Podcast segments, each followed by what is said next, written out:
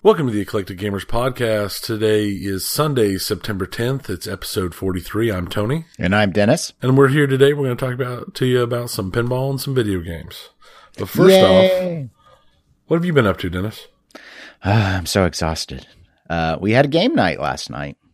We did. So you were here. I hosted. We had some uh, friends of ours over, like we typically do. We had some that don't normally make it uh, as well. So we played some Jackbox. We played some pinball. Watched some Guardians Galaxy Two. So it went pretty well, I thought. Uh, but oh, but before I go on, I, I did want to touch on. I thought about holding this to the pinball segment, but I'm going to go ahead and throw it out now. When we were downplaying, you made a comment that surprised me. You seemed to suggest that you thought that Sharkey's was actually the best game in my lineup, and I thought that was interesting because I never really, I didn't really put any thought about what game of mine might possibly be my best game.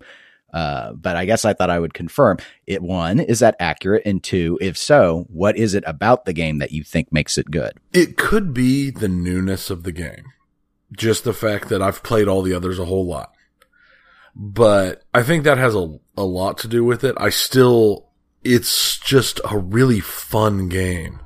The drops are satisfying. The call outs are satisfying. It doesn't, I'm not to the, it, it could just be that I'm not to the point yet where it wholly annoys me at times because of some of the little crap. Like, like Star Trek is a good game, but sometimes I just can't make a shot and it just starts to, to anger me. And Firepower is a good game and it's just a good game, period. I love Firepower. Uh, Jurassic Park is, I can take it or leave it. It, it's, I don't hate it. I don't love it. It's a game. But Sharkey's is just a really satisfying game to play. Even, even yesterday, I had some terrible Sharkey's games. Some games that were just like, how do you even score this badly on this game? Uh, games. And it was still fun. Uh, and I think there's just the satisfaction with the drops and the satisfaction with some of the other shots. I mean, I'm not saying it's, it, it's not like it's moving into my, it's not in my, oh, this is the greatest game ever. It's not even in my, oh, this is in my top 10 favorite games. It's just, So it it in- hasn't displaced Attack from Mars yet. no, it's just Yet. in your, in, in your actual lineup. I think it's a fight between it and firepower for the games that I enjoy the most with, uh, Star Trek at number three. Okay, I was just curious. Uh, let's see. Uh, other things since our last episode, I thought I'd note. Also in the pinball realm, uh, I met up with uh, Nick Schnell of Nick's North American Pinball Tour, who was our very first interview we ever did back on Texas Pinball Festival 2016. Uh, so he was in town, and I, I didn't attend any of his EM session work or anything like that. But one of the local collectors, Mike O, uh, allowed me to come over to his house. I'd never been there. He has a very nice collection, a lot of restored pins, which is what Nick does as well as do restoration. Uh, I we played a game. It was actually not an EM. We played Attack from Mars. Nick won. I doubt he'll post a picture of that one since it did, it wasn't an EM challenge. Um, he stumped me on a Bally class of 81 trivia. I was humiliated. I was so bad at it. I felt disgusted. I'm going to have to brush up on that. Uh, he did give a suggestion for a new tournament, which I'll get to in the pinball segment for our show. And uh, we did talk about. Uh, I was discussing with him about doing an interview when he was all settled and done with everything. But we, we'll we'll actually shoot to see if we can arrange to have him on as a guest host and sort of do an EM centric episode, which uh, interested him more than doing another interview. But there was one thing I did want to note, and, and Tony wasn't able to, to make this event. It was late in the evening. But when we were talking, I realized that he had become confused at one point. He also did an interview with another podcast, which I really like to listen to called Slam Tilt Podcast. But he mistakenly thought that we were the ones that did not like the Freedom prototype when it was them who did not like the prototype. I say Freedom Prototype is amazing. Yes. So, well, I, I did clarify that. I, when, whenever, and it's, there's not going to be an issue because Slam Tilt guys, I'm sure, do not listen to this show. And we don't criticize other podcasts, but we can criticize their game selections. They were very, very, very wrong to dislike the Freedom prototype. I'm going to tell you what, I'm going to tell you what's wrong with their philosophy. They want cookie cutter lower third playfields. That's their problem. That's it. It's that simple. I've solved it. That's the issue. It's not the middle pop. The middle pop is what makes that game work. The problem is they don't have an issue with the middle pop. They have an issue with how the flippers are placed to incorporate the middle pop. But they're wrong. They're just wrong. It's mathematically provable that they're wrong because it works. Because if it didn't work, I wouldn't like it. There. Boom. Done. So no, we like the freedom prototype. That was actually why we interviewed Nick was we saw the freedom prototype at Texas and I believe it got runner up that year. And we wanted to talk to him about it because we thought it should have won because I that's agree. what we do. We're winners here on Eclectic Gamers podcast. Speaking of winning and then not winning, uh, final thing I wanted to note is uh, I was talking to someone, oh, this must have been over a month ago, and they said they were having trouble finding us when they were searching on iTunes. And like they searched for a keyword like pinball or video games or something, and, and we didn't pop up.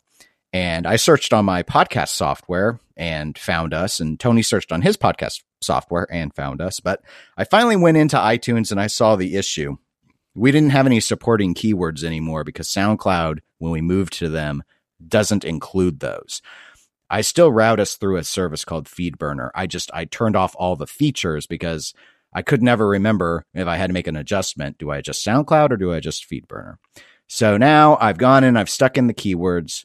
I don't know if they're working yet or not. Last I checked, they weren't. Uh, so I'm going to keep an eye on that. I also went in and stuck in a subtitle for us so it mentions video games and pinball as a subtitle to the podcast, which again, we're not really renaming the podcast, but it's just to make it so people can actually find it because we don't incorporate any of the types of games we talk about in our name, which a lot of podcasts do. So they don't, they aren't as critically reliant on the keyword thing. Uh, and as a final note, kind of relating to this, but I think it's obvious to all of our listeners, is we are not continuing to regularly insert the tabletop segment. And that's just because we don't have enough content to talk about regularly on tabletop. So we'll still cover tabletop. It'll still be towards the end of the show when and if it's needed.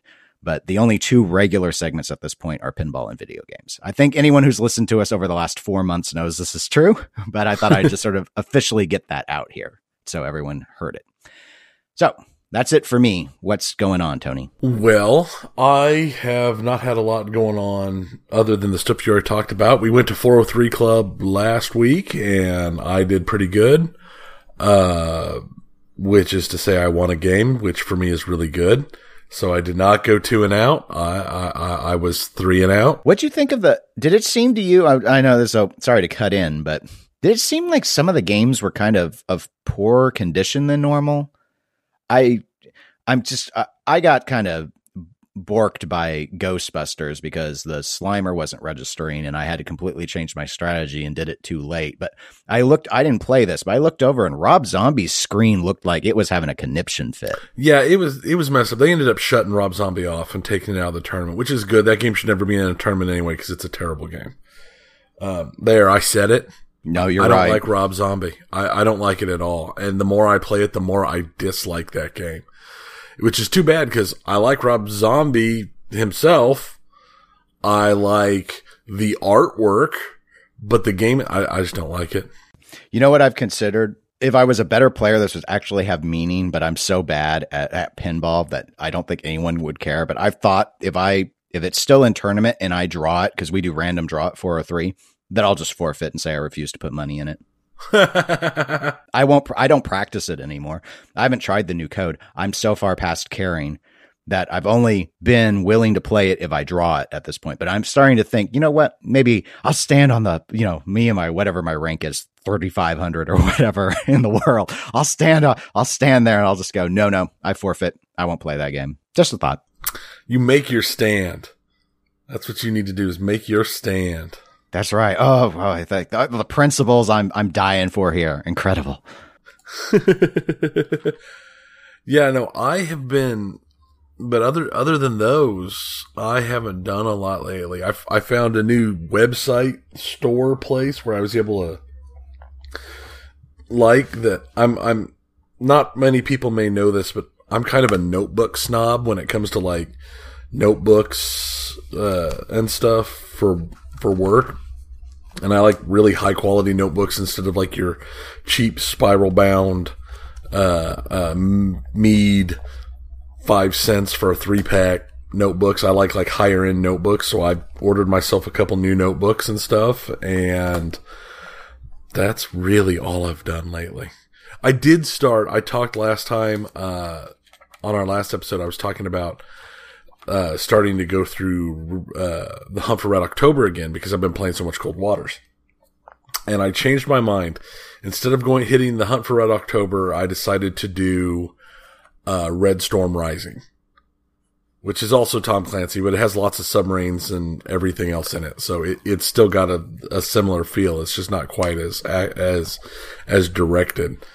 So I went ahead and picked up the audiobook of Red Storm Rising and started listening to that this week because I just finished my previous audiobook, which was The Stand.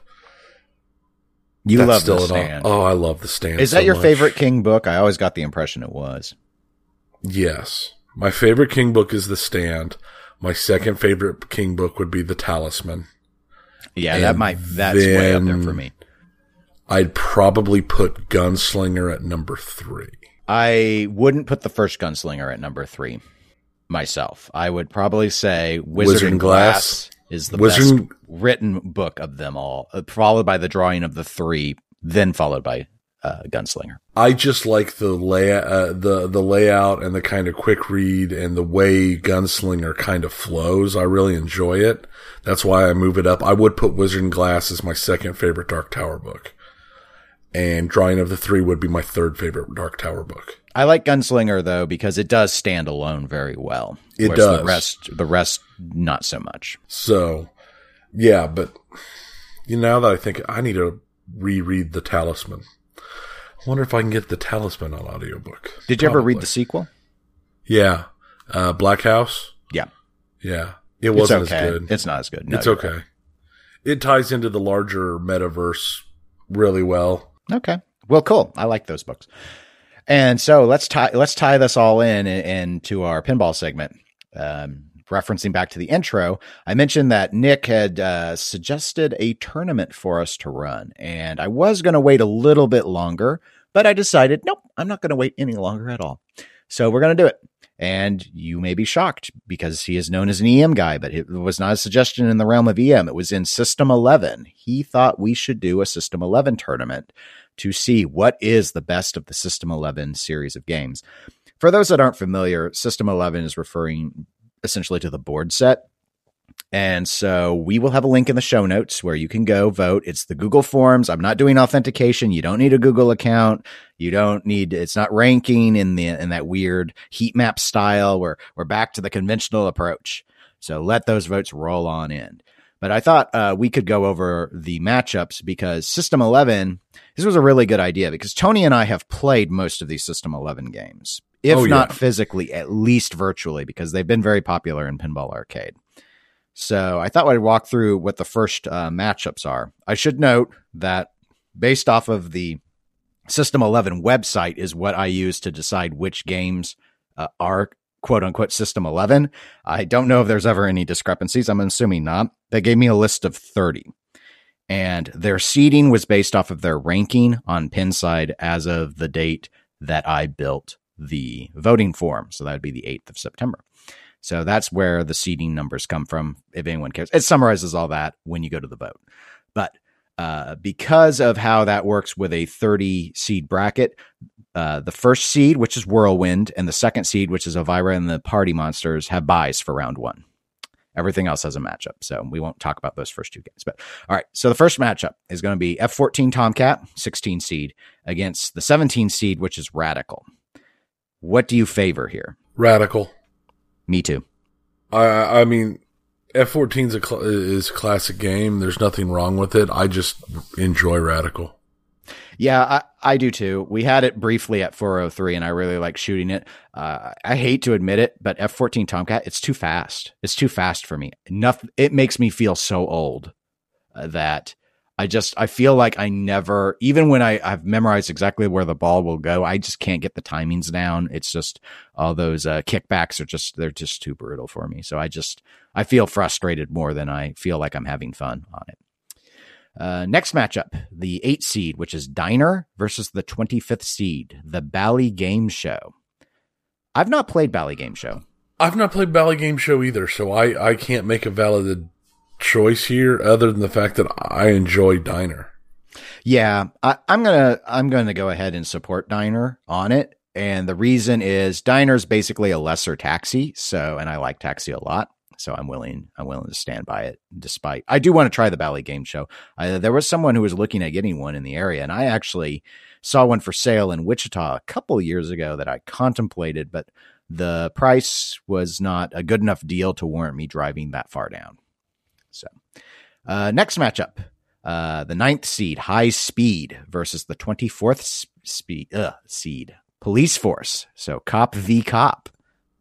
Police Force. That is the furry game. Yes, right? the one you always call furry cops. Furry cops. Uh, yeah, High Speed. No, no sure? contest. You, you oh, came oh, up with you came up with furry cops that sort of shows an appreciation. I think furry cops is hilarious. Uh, uh, just because it's furry cops and but at the same time, no, High Speed's just one of the greatest games ever. Yeah, it is awesome. I, I agree with you. High Speed all the way. Next matchup, the fourth seed, Earthshaker versus the 29th seed, Millionaire. Here's another instance where I've not played Millionaire. So yep. that Same I can here. remember and Earthshaker's okay. It's probably my least favorite of the disaster themes. I'm actually was surprised to see that it was all the way up to the fourth seed, but um, but against what I've read about Millionaire, I'm will I'm willing to go ahead and, and cast a vote to Earthshaker. Okay, uh, next one, the 13th seed, Space Station versus the 20th seed, Fire. Fire. Space Station's good, but Fire is a beautiful game and it's fun to play. I'm going to diverge from you here, and I'm going to say I'm voting for Space Station on this. I agree with you. Fire looks a lot better. I don't think the layout of Fire is very interesting, though. And I th- like the idea. Well, well, I don't always enjoy playing it the best. I thought I'll give kudos to Space Station for sticking those slings right up to those flippers and making it very hard to trap up. And I just think overall, though, the layout is a bit more interesting to me. So for that reason, I'm going to back Space Station. Works. All right. Next one. Fifth seed, Pinbot versus the 28th seed, Road Kings. Well, you can, I've not played Road Kings, but I've watched Road Kings played mm-hmm. and it looks awesome, but it's bloody Pinbot. So Pinbot. Yeah. Pinbot and I, if anyone's heard before, Pinbot is my favorite System 11 game. So I'm obviously going to choose Pinbot. Uh, I have also not played Road Kings. I've looked to try and play one. And uh, you mentioned we'd seen it play. That was, we watched the stream with the women's championships where our uh, Carrie Wing from our area uh, took second place and she owned that table as if it were Rome itself and she were its Senate. But, but even after all of that, I asked her about it because I said it made me really want to try Road Kings. And she just said, but Dennis, it's not a good game. So I'm going to take her advice on that. I'm going to stick with Pinbot.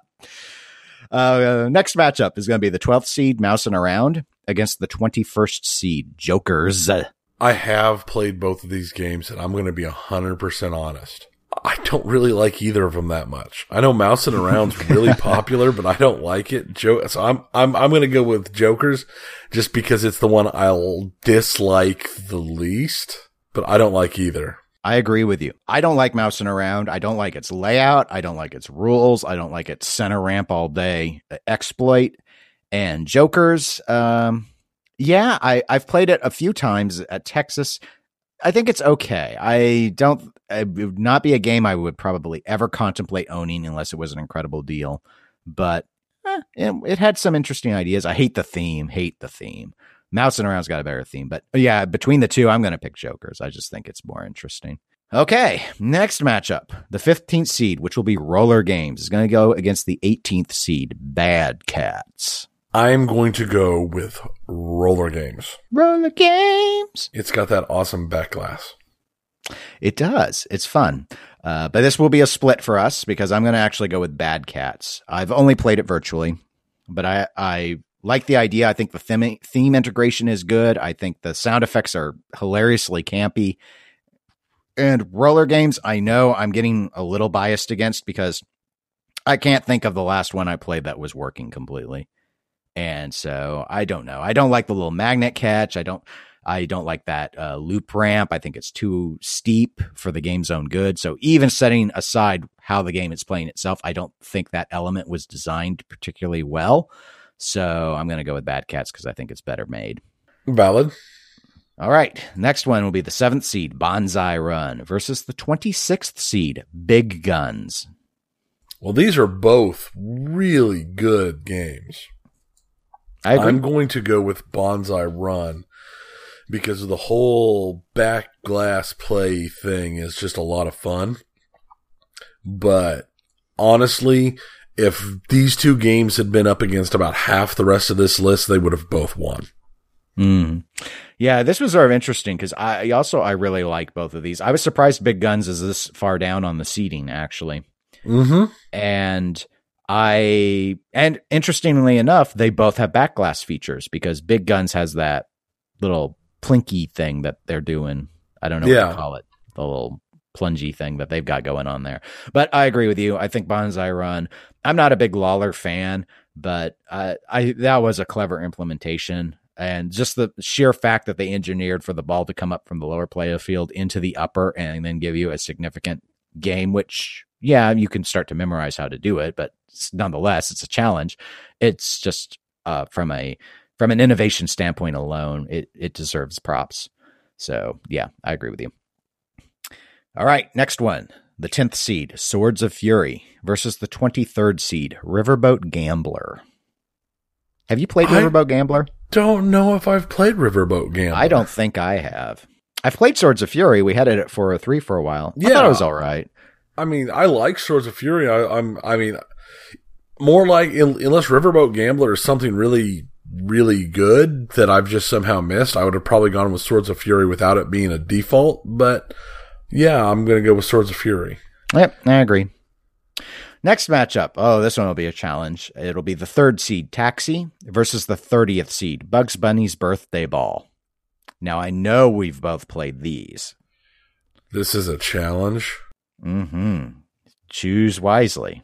Why? Because no matter what I choose after the game's over, the game will just randomly decide who wins anyway. Hey, that's pinball. That's pinball. Yeah, no, this is Taxi without a doubt. yeah. Yeah. Uh, you know, this, this seeding in no way surprised me. And Bugs Bunny is universally agreed, I believe, to be the absolute worst System 11 ever created. Uh, and it does not deserve to advance. Let's see if, you know what? I bet you some Redditor will give us a troll vote and, and give it at least something, but we'll find out. We'll find out. Uh, the 14th seed is Grand Lizard versus the 19th seed, Dr. Dude. Hmm, you know, this one's a little tougher. I in- Really? Yeah. I mean, Grand Lizard has that kind of awesome music sound tone thing going on. And all Dr. Dude has going for it is everything else. You're So, a dude. I'm going to have to go sound. with Dr. Dude. Okay, I I agree with you, but for me, this I hate Grand Lizard. I hate it. Oh, I- really? Yes, I don't like playing it at all. I we have it at Pizza West right now. I want it to be put out into a dumpster and lit on fire and taken away. I don't want it burned, but someone needs to just buy it and take it. I know, and part of this is, and this will this will come up a little bit well on our next matchup to a, a slight degree. I think I just don't really like multi level play fields. So I don't like that upper play field on Grand Lizard at all. I think it's way too easy to stay up there and that's where all the points are at. And I just, Doctor Dude was not a game I liked very much when I first started playing it, but it really grew on me when we had it on location. It's not a top five game for me, but I, it is a top 10 game in the System 11 realm. But I just think that it makes you do more shots. I think it's got a pretty good theme intera- integration, obviously very campy, but overall, I just think it's I just think it's more fun to shoot. I think it's a better shooter as well. So yeah, not it wasn't even close. I was amazed Doctor Dude was rated lower than Grand Lizard. I wouldn't have put Grand Lizard above twentieth. Oh, see, I I, I don't mind Grand Lizard. I kind of like it even. I just not better than Doctor Dude. No, a, a lot of people like it. I just no, I, I know what it is. It's the upper playfield. I just don't like it, and I don't like most games with an upper playfield. So that's just, and I'm not going to argue that like wide bodies. I'm not going to argue that there's a geometric like proof out there to I, that's just a bias of mine. For whatever reason those playfields i just don't like them as much. Speaking of which that's sort of the next matchup. We have the sixth seed which is black knight 2000 which has an upper playfield versus the 27th seed pool sharks. I've not played pool sharks. Nor have i. We we discussed that because pool sharks was in our last uh, tournament we ran. Yeah.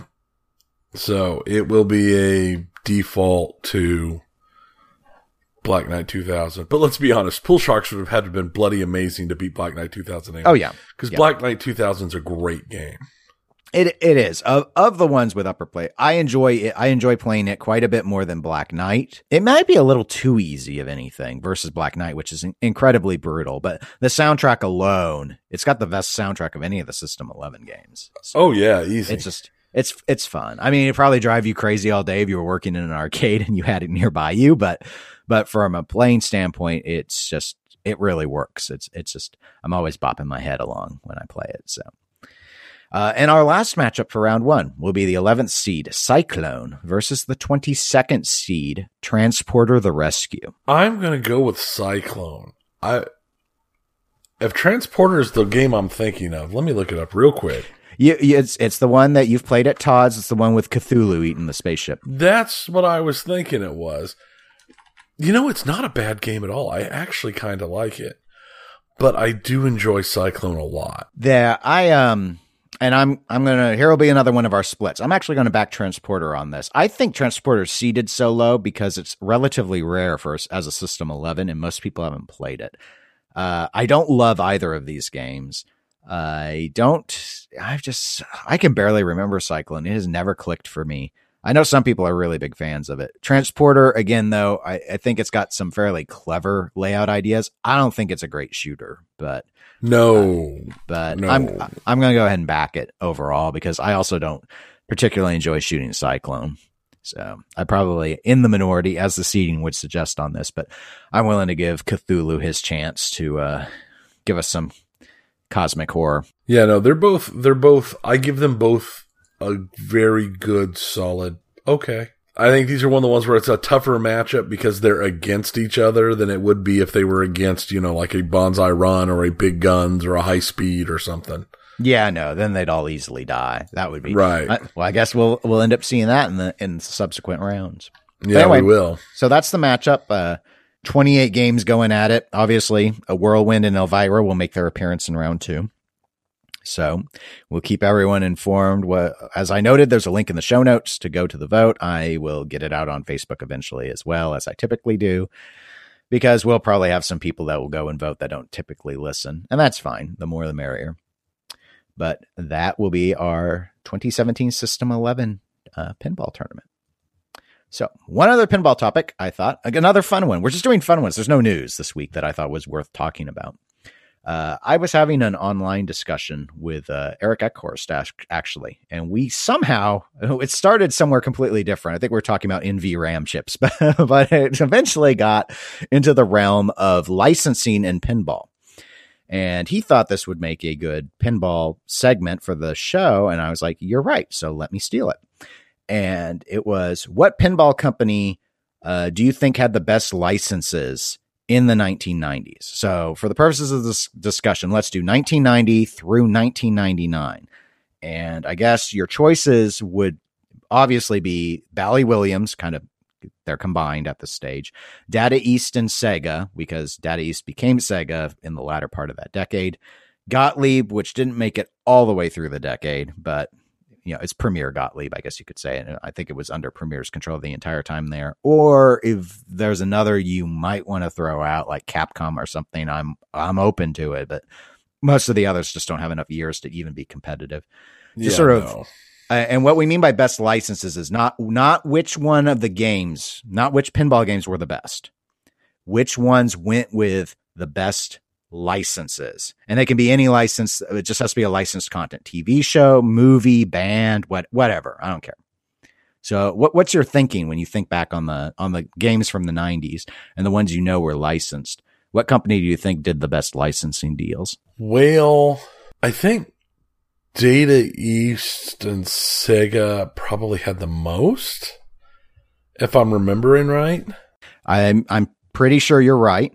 Uh, but did but were the ones that they got overall was that was that volume also the best of them? I think Bally Williams, and and this is where I'm gonna I'm running into the bias problem of, of just saying just the the license itself was strong because most of the games I can remember from Sega Data East they have good licenses, but the games aren't that good. But we're we're focusing on what what had the strength of the license, not yeah. If it's not much of a debate, uh, at least with the pinball community, if I were to say what company had the best games of the of the '90s, licensed or not, everyone's going to choose Bally Williams. Yeah, I mean, I think I think Sega Data East will end up with it just because they had enough that even the ones they messed up, they were able to get good licenses. I agree. In fact, I agree so overwhelmingly that I don't even find it. It's almost not worth discussing other than to se- sort of celebrate the concept. So I actually, because I knew this ahead of time, I went through and started looking up the list of the games from the 90s from these manufacturers.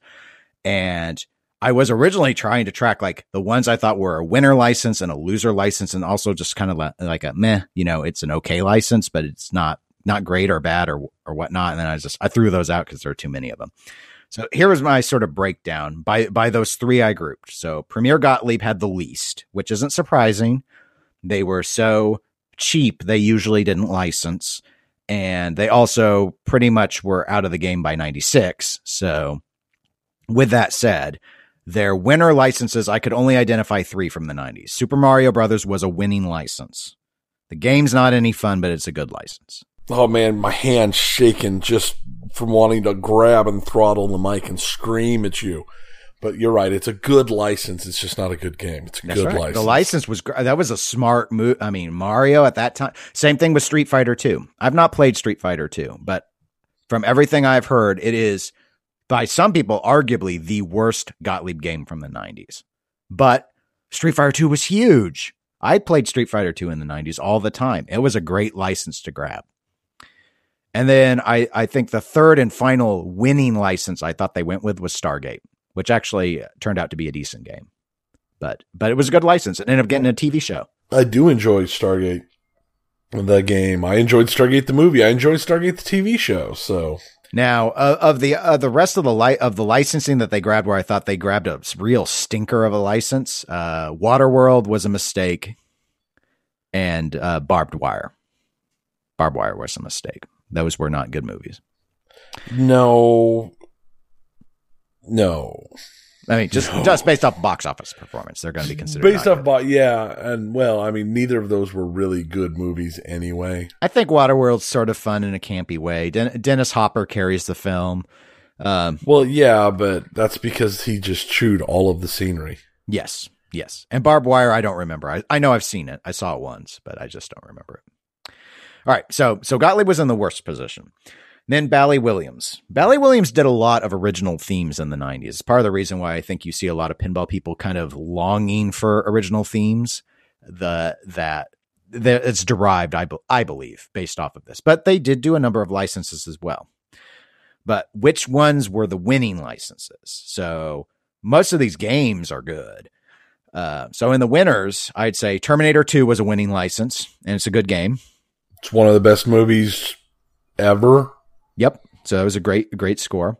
Uh, Indiana Jones, which they used for Indiana Jones: The Pinball Adventure, based off of the uh, trilogy of the Indiana Jones movies. Great score. Awesome. Awesome uh, Star, score. Yep. Star Trek: The Next Generation. Yeah. That solid you know, grab. One of the may may be the most popular. I mean, not probably not with Trekkies overall, but it is one of the was one of the strongest viewership Star Treks ever. So very good, very good one. And then uh, in the case of Bally, uh, the Addams family. Which, yeah. was a was a huge. A lot of people who weren't around then may not understand, but there was a reason why there were twenty thousand of those games, and it wasn't just that the game was fun. The movie was a really good license. It was a very popular movie. It got a sequel. Now the loser licenses, uh, movie wise, Demolition Man. Disagree. I think Demolition Man is fun, but I did go back and check the box office performance. It did not do well. Yeah, but so there's a lot of things that didn't necessarily do well in a box office performance that are still considered really good movies. I think Demolition Man is a really good movie. I mean, if you look at the box office, uh, The Fifth Element wasn't great, and I think that was a really good movie. Demolition Man is, is under debate. I was listening to that uh, new Australian podcast, Head to Head Pinball, and, and one of them said he went back, he loved Demolition Man, and he just went back and watched it, hated it. Hated Really? it. So I haven't watched it, Definitely like- has some people think that doesn't it didn't hold up. I mean, it's been probably upwards of a decade since I've seen it. So, given its performance and its splitting of people's opinion on whether or not it was a good action movie, I'm just going to kind of I'm, I'm classing it as a loser, mostly based off of its fiscal performance. Got a problem with it? Sue me. Next, the Flintstones. Do you remember that one with uh, John Goodman? Here's the thing. I actually really love that pinball machine, but it was a bad movie. I don't think most of these pinball machines, I think, are with only one in this list of losers, the machines are good, decent to good. Well, And here's the thing. Bally's losers are better games than any of Sega Data East winners. Um, I'll go that- there. I'll say That, it. that that's cruel. You're you're looking at my notes, so you know what my list says. I did look at your notes. And uh, that you know what I think that's probably fair. It, well, I don't know. All right, let me get through the rest of the losers here really quick. on, on the Williams side, I'm doing the Williams side first. Was after Flintstones was Johnny Mnemonic was not a good movie. Uh, the Pens debated as whether it's got good flow. I, I don't really have a lot of experience on it. I'm not big on it. It's okay. It's not bad. It's not like, like I said, Flintstones, it's a terrible, terrible license. It was a terrible, terrible movie. I enjoyed the game. It's fun. It's not deep. It's not like it's, oh, well, this is well, a favorite game. It's just, it's fun. Demolition Man is a fun game that I really like. Johnny Mnemonic's like, okay. Yep, I played it. And then uh, this one, let me see. Here's where I split on my my style. Uh, Star Wars Episode One, box office wise, very successful movie, but it is pretty universally panned at this stage. This is also the only bad pinball machine in this uh, list. I, I don't think it's. I don't think it's total trash. I just think Revenge from Mars is a much more enjoyable game for Pinball 2000. Yeah, no, I agree. And then, and then on the Bally side, there's there's Judge Dredd, which uh, now this gets weird because I think they they ran with the comic theme on the pinball machine, which was smart. But I believe that it was done because the Sylvester Stallone movie came out, which was a bad movie. That's why I've listed it on losers. Yeah. The Sylvester Stallone movie was just campy junk. And I also, where you referenced, and we'll get to on the Data East Sega winners, I do not think Judge Dredd is better than a number of those games. Uh, and the last one's The Shadow, which was a pretty bad movie and is a pretty great pinball machine. Yeah. Where I do agree with you that it beats everything on the winners list on yeah, pretty much. Data East and. Shadow is an amazing game, but the movie Yes. was really, really bad. So, really bad. me going through the list of Bally Williams, which ran from 90 to 99, I only identified four real winner licenses. Now let's talk about the D- Data East and Sega, where I have what, 12? yeah, they're well, they're, they Daddy Sega had good licenses. They just made bad games. 13. I have 13. And yeah, and th- so they they worked the license angle. And I think that's why you see Stern continue to do that, which was the successor to Sega. And there was a reason for it because people identify well with license. So so just in terms of going over uh, on the Data East side, the winners, Back to the Future, great, great movie. The Simpsons, great TV show. Teenage Mutant Ninja Turtles, uh, whether or not you want to argue it was great, it was popular. Yeah, Uh, Batman, and we're talking, you know, Keaton Batman. So, yeah.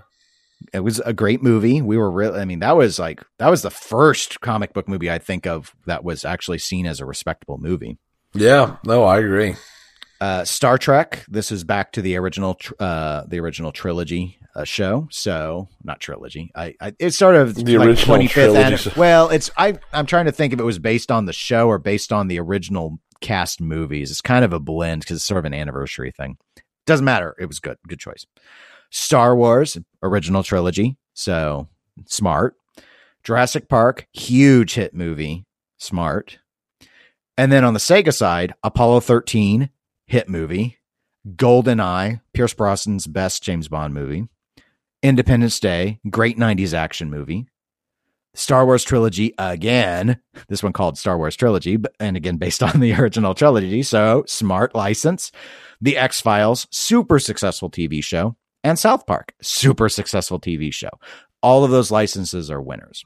Those Now are I- all very good licenses. Now, I agree with you that the Shadow as a pinball machine is better than all of those pinball machines. Judge Dredd, I don't know. I think Jurassic Park is better than Judge Dredd. I think GoldenEye is better than Judge Dredd. I think Star Wars, uh, the Data East Star Wars is better than Judge Dredd. I don't know about the rest. yeah, I don't. I haven't put a lot of time in a number of these. So, uh, and then what licenses that I could find that were true losers? I mean, they had a number of licenses that I just kind of thought were meh. But li- the bad license decisions they ran with Last Action Hero. I enjoyed the movie, but it was a bomb. oh yeah. It was. It wasn't. It wasn't not the world changing thing. Uh, Maverick, the movie. I enjoyed the movie. I did too. it was it was not it was not successful. So, uh, Batman Forever.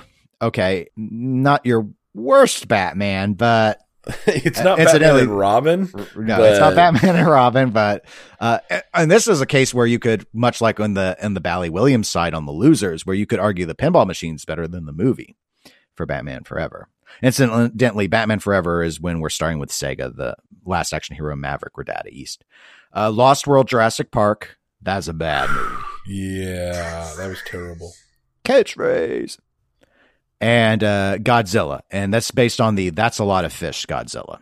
So that was a loser license. If Yeah, that was a terrible license. Terrible, terrible license. That pin's okay though. I've played it. It's okay. So anyway, no. When it came to the world of picking great licenses, Data East slash Sega, oh, they knew what they were doing. They knew, and It's they- just too bad that the person who knew what they were doing wasn't combined with somebody who knew how to make a game. yeah. It's, I mean, well, you know, all the talent at the time was employed at Bally Williams, but they went with a strategy of trying to get people to drop quarters based off of knowing what the what the theme is.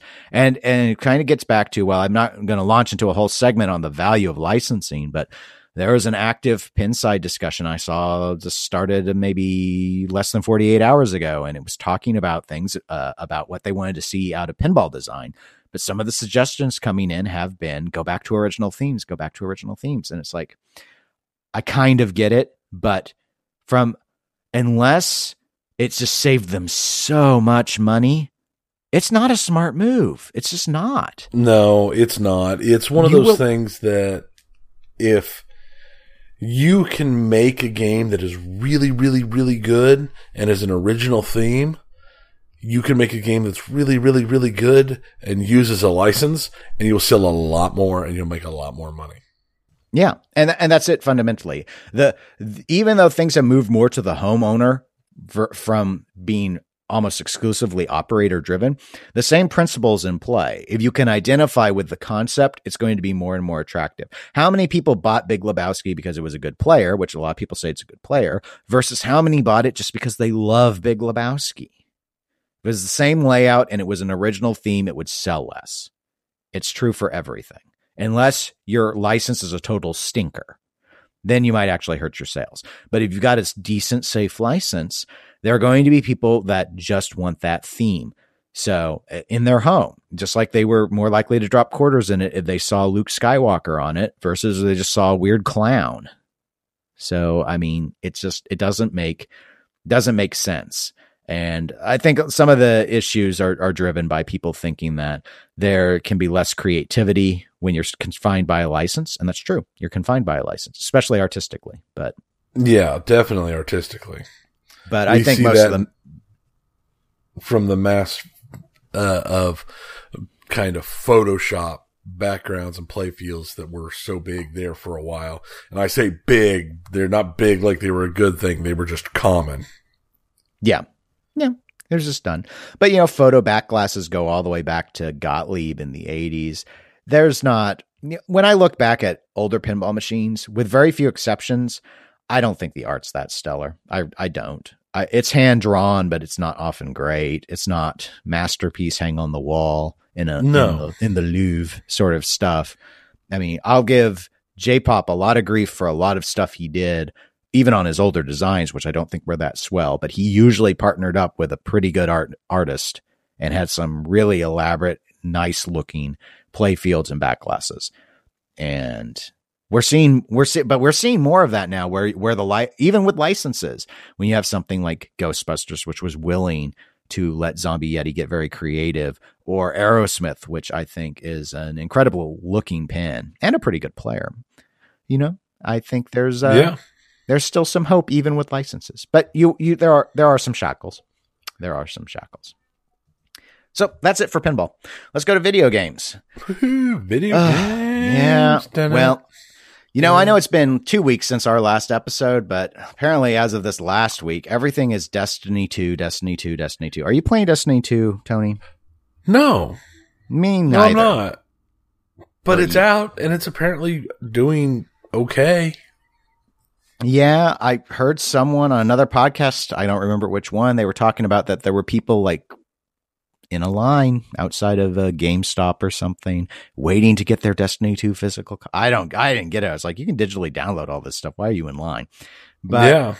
Uh, the reviews, I, have looked at uh, some review summaries. It seems basically to be it's improved on everything, essentially, out of Destiny, but probably not truly enough to be worthy of being called Destiny 2. It's more like Destiny 1.5. But if you love Destiny, where where Destiny ended up with all its DLC, this will probably be the game for you. So if you guys are into that, go out and get it. I don't have it. I don't have it on my wish list. I did the demo of Destiny 1. I didn't like it.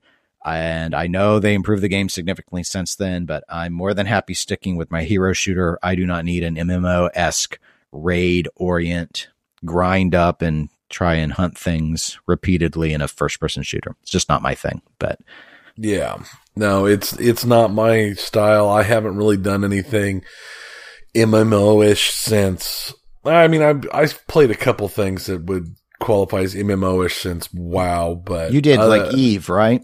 Like Eve, but Eve's like its own special animal that it's like Eve is like the the the the ex girlfriend that that you still want to you know meet up and talk to occasionally, but you quickly remember just how crazy they are. That's kind of how Eve is. I mean, I love Eve, and I, I I would love to play more Eve, but it feels more like a a job and a time sink than I really have the time or desire to pour that kind of energy into anymore. So I'm not playing it, but I wouldn't turn it away if I had the chance to play it again. Okay, I get it. It's not like WoW, where WoW, I'm just, I have no interest in going back to WoW. No, no. And I have no interest in going back to Final Fantasy uh, 11, or I have no interest in starting Final Fantasy 14. I played a little bit of Star Trek Online, but I don't really have any interest in going back to it because it wasn't that great. But Eve is a game where it's like, well, I always know exact, I can do something there and it might be the dumbest thing and it might be me sitting for literally 10 hours just staring at my screens with stuff being like half autoed, half not really paying attention to it while it does stuff on one screen. While on the other screen, I'm staring and waiting for a chance to blow up somebody's ship and run away, hopefully without dying myself. But no, it's not, not something I'm going to jump back into. And I don't think any MMO that is anything that I'm going to jump back into anytime soon, unless something magic happens. Well, let's jump into something else entirely then. T- tell me about Cylons. Do you like Cylons? I like Cylons. They're they're very interesting. Um, a couple months or a couple months ago, a couple episodes ago, I'd mentioned and we talked about Battlestar Galactica Deadlock had released some gameplay trailers and was coming out. Well, the game actually came out, and it's better than I thought. I mean, it's not. This is not a. This is not a world changing game. This is not something that I think anybody who or everybody should own. It's not something magical like that. But if you like the kind of game that it is, so a tactical strategy game, it's a turn based. It's it's very solid. Uh, and when I say it's turn based, I mean you plot all your ship movements and you do all of that stuff, and then you end turn, and the other character, the other player does the exact same thing, and then everything happens simultaneously. And then you plot your next round of movements and stuff. Um, it's fun. It's actually deeper than I had originally thought it was going to be. I thought it was just going to be kind of a, a, a tactical thing. Uh, it has a light strategic element. I mean, it's not super deep, but it is enough that you have four areas that you have to defend. So you have to build up and deploy fleets and, and work your stuff together to do missions and do, uh, stop incoming Cylon, uh, raids and there's big story missions and there's smaller missions. And yeah, it's deeper than I thought. And it's a lot of fun. It's not a perfect game. It's got, uh, some issues. The UI's clunky uh, not like game breakingly clunky, but it's a little clunkier than I would like. It, it feels like it could be smoother. Uh, sometimes like some of the strategic stuff, like fleet work, like re- laying out your fleets and redesigning your fleets and shifting ships from one fleet to another is way clunkier than I think it needs to be. Um, and one of the big issues I had with it, they've actually fixed, uh, with like the raids and stuff, there can be so many of them and you can outpower the enemy so much that you're guaranteed to win. And it'll pop up a thing that says, uh, that'll let you just auto it where you hit the auto button and it just auto does it. And it would tells you it's like a hundred percent chance to win. It's like, oh, okay, click. Well, apparently a hundred percent chance of win doesn't mean a hundred percent chance to win without taking losses. So I did that and I actually lost one of my only battle stars Oh, wow. in an automate. Oh yeah, it was bad because at the time I, I had three fleets built. I only had two battle stars. Uh, two of the two of the fleets were commanded by a battle star, and it had a couple frigates. One of the fleets was commanded. It was my base, which your home base is like a shipyard, but you can jump it from system to system, uh, from planet to planet, and it's basically just like a fighter base. It, it's got almost no defenses, but I was using these three fleets because there's four areas to defend, so I'm kind of moving them around. And then I lost one of my battle stars, and I didn't even have the the the Tylium or anything built up to manufacture another battle star to start my fourth fleet. And suddenly I'm having to replace a battle star in my third fleet. It's like, wow, if I thought I was going to lose a battle star, I would not have auto completed that mission. And I actually stopped auto completing anything at that point. But, uh, they already released a patch. They, the game came out on the 31st. Uh, and the patch came out on uh, the 7th. So one week after release. And the patch included now, there's a thing that says you have a 100% chance to win and a 25% chance to lose a ship or a 0% chance to lose a ship. So you can judge if it's worth taking the risk of losing a ship to win that by autoing it or play it yourself. How's the AI? It's not terrible. It's not like it's not like the AI is going to be doing anything really uh, fancy. Now, I'm not set on the hardest difficulty. Maybe it's different on the hardest difficulty, but on the difficulties I'm I'm playing, um, it does pretty standard stuff. Uh, it will make choices that are like, hey, that was a good cho- choice, instead of being able to decoy them with some little ship. They'll blow past my little ships to go after whatever their actual target is, which is better than some games I've played. And, but it's not anything amazing, but it's not so bad that it, the game's too overly easy. Uh, the game does get kind of rote once you figure out a, a uh, uh, strategy that works. You can typically, I very rarely lose ships at, at, this point, but I also at this point most of my fleets are overpowered uh, because I've been building them up. I'm 21 hours into the game. And I have done none of the multiplayer stuff yet. I haven't even t- looked at it, but it's it could be stronger. Like I said, I haven't tried it on the hardest difficulty yet. Uh, I've been swapping my playtime between Deadlock, and I'm still playing a lot of Cold Waters now on the hardest difficulty, and that's um that's hard. Uh, so we'll see. Once I finish this playthrough of Deadlock, I'll probably crank it up to a harder difficulty, and we'll see if the if the AI gets a lot better. But it's not terrible. It's just pretty standard. It's pretty bog standard. Would you recommend it if people were only interested in the single player? Not at this price point. Wait for it to come down. I okay. honestly, I probably wouldn't recommend it at the price point. Uh, period as is. Um, it's a little expensive. It is forty dollars, and I think it would make a lot more sense at thirty dollars. Uh, twenty dollars is you know freaking at twenty dollars you might as well buy almost any game at twenty dollars but at thirty dollars i think i think thirty dollars would be a sweet spot for this game. At 40 it's a little high um, but it's not bad. Um, the, it's got some really uh, it does the aesthetic really well. If you like the reimagined battlestar galactica it covers that aesthetic really well. And it covers the music. It's got the music and the stuff and sound from the the uh, uh, show, so it, it, audibly it is beautiful as well. Uh, the music's good. When you finish a mission, after you finish a mission, there's a cam and you can watch the replay. So where it'll show the entire replay in real time and the computer will automatically change cameras as it plays.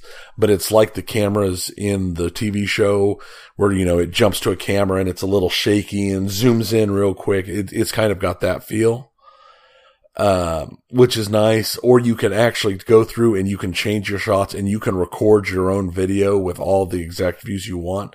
So it's a real nice bit of usability there. Uh, and that I would not be surprised to see people making some pretty fun video clips and stuff from, but I've not messed with it a whole lot either. Uh, so it's got, it's really high on the aesthetics. Oh, the good. aesthetics are really yeah, good. I, I like that look. Okay. Well, let's see. Next on our list, I had figured we finally needed to work in an Overwatch update. Uh, we probably should have touched on it last. Actually, not probably. We really should have touched on it last episode. However, there are many, many conditions we have to agree to if we bring Don on. And one of them is that we have to keep our Overwatch talk to a minimum because he doesn't care. So now that he's not here, we're allowed to talk about it. So, uh, Blizzard has been reworking a lot of stuff in Overwatch, and a number of the of the changes are already out. So, and I think we did actually, at Don's behest, we ended up bringing up a few of the elements. I don't remember exactly which ones we touched on, but for example, the Junkrat's awesome.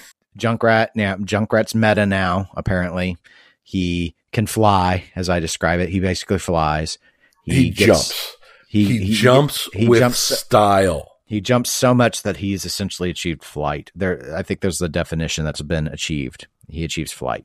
He doesn't get hurt when he lands. Style. He's achieved flight. So jumps with style. Yeah. So he got um, um, upgrade in terms of a doubling of his mines which he can use a mine to fly up in the air, jump really high, as Tony would describe it. This was always the case, except now he's got two. So he could jump and now throw another mine, for example, to attack instead of having to wait for the cooldown to redeploy his mine, which he used to get up in the air in the first place. So it gives him a lot more ability to actually dive he was not part of the dive comp. I'd still say he probably isn't part of the dive comp, but he's actually able to fight characters in the air now. And it's easier for him to do a lot of damage by actually getting up close because he can go in and then still have one of his major abilities. So that has been a huge improvement for the character. And I say meta because we are actually in the pro scene seeing a lot more uses of the character, which I think was their goal. Blizzard seems to have a broad goal that they want all the characters to be viable uh, for people to play. And there's often a lot of waiting that has to go in, waiting in the sense of balancing that applies at the high level versus what's going on at the lower tiers. So, for example, I play at gold tier when I play competitively. So I'm about halfway up the tier, I guess. And what I see in my tier is not the same as what you see at the at the high level. At the high level is where the meta is defined. So Junkrat's now meta on some maps. Uh, the other things are still in test process. They're on what's called the PTR, so they're on the test server. Uh, one is Mercy, which is actually the character I had the most competitive hours in last season and currently do this season as well. She's a healer. They are dramatically reworking her, but they're still trying to get the balance just right. What we do know is that her ultimate ability is changing. It has been from the start of the game a mass res, a resurrection. So she would be able, once charged, to go in and then within a certain radius of wherever her character is, anyone who is down but not yet respawned, she would a- was able to revive with maximum health. The problem has been that this has never been particularly viable technique at the high level. It's too easy for the other team to have. They already had the advantage because they killed everyone, and then they would wait. Everyone would get rezzed, and they would immediately be in the better position because everyone's where they died. So it just didn't. She wasn't a popular choice at the high level competitive. She partnered well with the with a Pharah character, which could fly and do rocket damage, but other than that, you really don't see Mercy. So what they've done now is she gets a, a one person res every 30 seconds as a regular ability. And her ultimate ability is her Valkyrie mode, where it immediately resets her res cooldown. She gains the ability to truly fly. She flies around on her own. She has infinite bullets in her gun, and she can, while that's going, res every 10 seconds instead of every 30 seconds. The ability itself lasts 20 seconds. And if she pockets or uses, she has a stream gun, kind of like uh, Team Fortress 2's uh, medic character does when she's in Valkyrie mode, if she's healing someone or damage boosting someone with one of those streams and another person is nearby them, it chains. So you just like see this web of her ability. So she could actually multi heal while she's in Valkyrie mode. What they've been doing, however, is uh, in terms of the tweaks, when she was in Valkyrie mode, she was a death machine. She was uh, high level people on the PTR were flying around headshotting everyone and just raining death. And she became Apocalypse Pony instead of Mercy. So, Apocalypse Pony. Yes. And so while I thought it sounded really, really fun, she is a support character. She's really not supposed to be raining death from above. That's Pharah's job. So they seem to be making adjustments, like uh, making her gunfire slower while she's in that mode, things like that, trying to get it so that she's not quite so OP. But it is looking like she should be significantly different when she's finally released. And it sounds like Blizzard's main goal with regards to Mercy was, I, I think, in part to get her more in the meta, but also that they wanted to make her more fun to play. Because what had become the strategy for Mercy players is once you earned your ultimate for Resurrection, you didn't stay and heal your team anymore. You hid you found a corner and you cowered there and you hid and you waited for your team to wipe. And then you would try and get in and do the mass res because you were actually better to get them all back up with full health than trying to keep them up in the first place. I did not play that way usually as Mercy, but a lot of people did. And well, it the makes problem sense. Is, it's not fun though. It's well, yeah, no, I'm not saying anything about it being fun. It just makes so, sense. So they're trying to make it more fun. So that's Mercy. And the other character that's getting yet another re, uh, uh, re reworking again is D.Va, The tank they can never figure out how they she and Roadhog are the two tanks that are always getting tweaked. So they're making more changes to D.Va. D.Va kind of fell out of fashion after the triple tank went away, and then she came back in fashion because D.Va counters everything. She has an ability called Defense Matrix, which absorbs a ton of different attacks and she can eat several ults like Zarya's Graviton Surge. She can eat it. She can eat a Pulse Bomb. She can essentially eat uh, Pharah Raining Justice or uh, a Death Blossom from Reaper. So she's very, very strong with her defense matrix, which she could keep up quite a bit. They've shortened the cooldown on the defense matrix. I think it's now down to two seconds. They're still doing tweaks on how fast they want it to recharge. They decided it was recharging too slow. So last I heard, they bumped it back up by a quarter, you know, 25%. Uh, they also gave her some mini missiles that she'll be able to fire. So she doesn't just have her guns, which they had nerfed her damage back a while ago to make her damage more consistent. This is always a joke I'm when I'm playing Overwatch, I always talk about, oh, D.Va, she's she's coming for me with a really consistent damage. Yeah, she's consistently lame at long distance, and up close, she's consistently not impressive, but consistent. so anyway, they're giving her some little mini missiles, which are kind of like little Pharah missiles. They don't have as much splash, they don't have as much damage, and they're still tweaking those. Last I heard, they had to scale back the damage on them because they were seen as too powerful. Because she's a tank, you don't want her to be a DPS, but they're trying to make her a little more interesting to play and not just my job is to stand here and put up defense matrix whenever anyone's trying to use ultimate abilities, which is what she became. That's really all I have in terms of an Overwatch summary on the updates. Now, quick quick D.Va question. I know when I first read about the changes, one of the things they'd added, and I don't know if it's still in there if it's been bounced, but didn't they change it so she could shoot while boosting, or did they pull that out? I believe that is still there. Yes. I good good point. I should have I should have known that. She she could always. I don't know what they're gonna. It's interesting uh, uh, on console at least. The cancel for her boost is the shoot button. So I'm wondering what they're gonna change. Oh, interesting. Of that, but um, probably just switch, switch cancel to the other trigger. but uh, yeah, no, that and that's uh, that's an interesting change. Yeah. Uh, so normally the strategy would be with D.Va is you would boost into someone and maybe hit your melee attack to punch them or something. We want to try, or just use her mech itself to try and boot people off the edge. It's it's a fairly popular tactic. But yeah, she will actually be able to shoot while flying. Uh, but what she could do is in the past was boost while defense matrixing. I mean, she she'll still be able to do that, but with only a two second defense matrix, it's just it's way shorter than it was. So yeah, and uh, I mean that's a concern because I mean between her massive hitbox and the massive her like her massive headshot capabilities, even after they've made adjustments to it, she's still without defense matrix. It doesn't take much to just destroy her. Right, she used to stand up to damage a lot better. Yeah, and with her being able to throw it up only for two seconds, I mean that's like a Zarya bubble amount of time there, except for you doesn't get you all the bonuses and you can't do anything else while you're doing it. So it turns into, we'll throw it up. I need to wait until I know there's big shots coming in to protect myself or somebody right next to me. I have to wait until I know there's an ult coming in to eat the ult and then it's down. And I just hope I don't get melted while I wait for it to recharge. Yeah. I'm not entirely certain what their hope is with D.Va. Based off of the changes they're making, my guess is they want to make her more of a dive character. It's kind of funny because it seems like I think Blizzard has had a goal to break the dive meta. They went from triple tank to the dive meta, and I think they want to break the dive meta, but they want to keep it viable. They don't want it to go away, but they don't want it to be, oh, you have to do the dive meta. Yeah. But D.Va wasn't in the dive meta when it came out uh, not in a, not in an attack dive in sort of role, even though her mech's really good at that because they took away all the damage she used to have in triple tank. It used to be she would be the one to fly up and harass, and she could melt faces. And then they scaled back all that damage to make her more consistent and they made her mech uh, able to be destroyed so much easier that she wasn't, unless she had a pocket and she didn't in the meta, there was no way she couldn't stay up.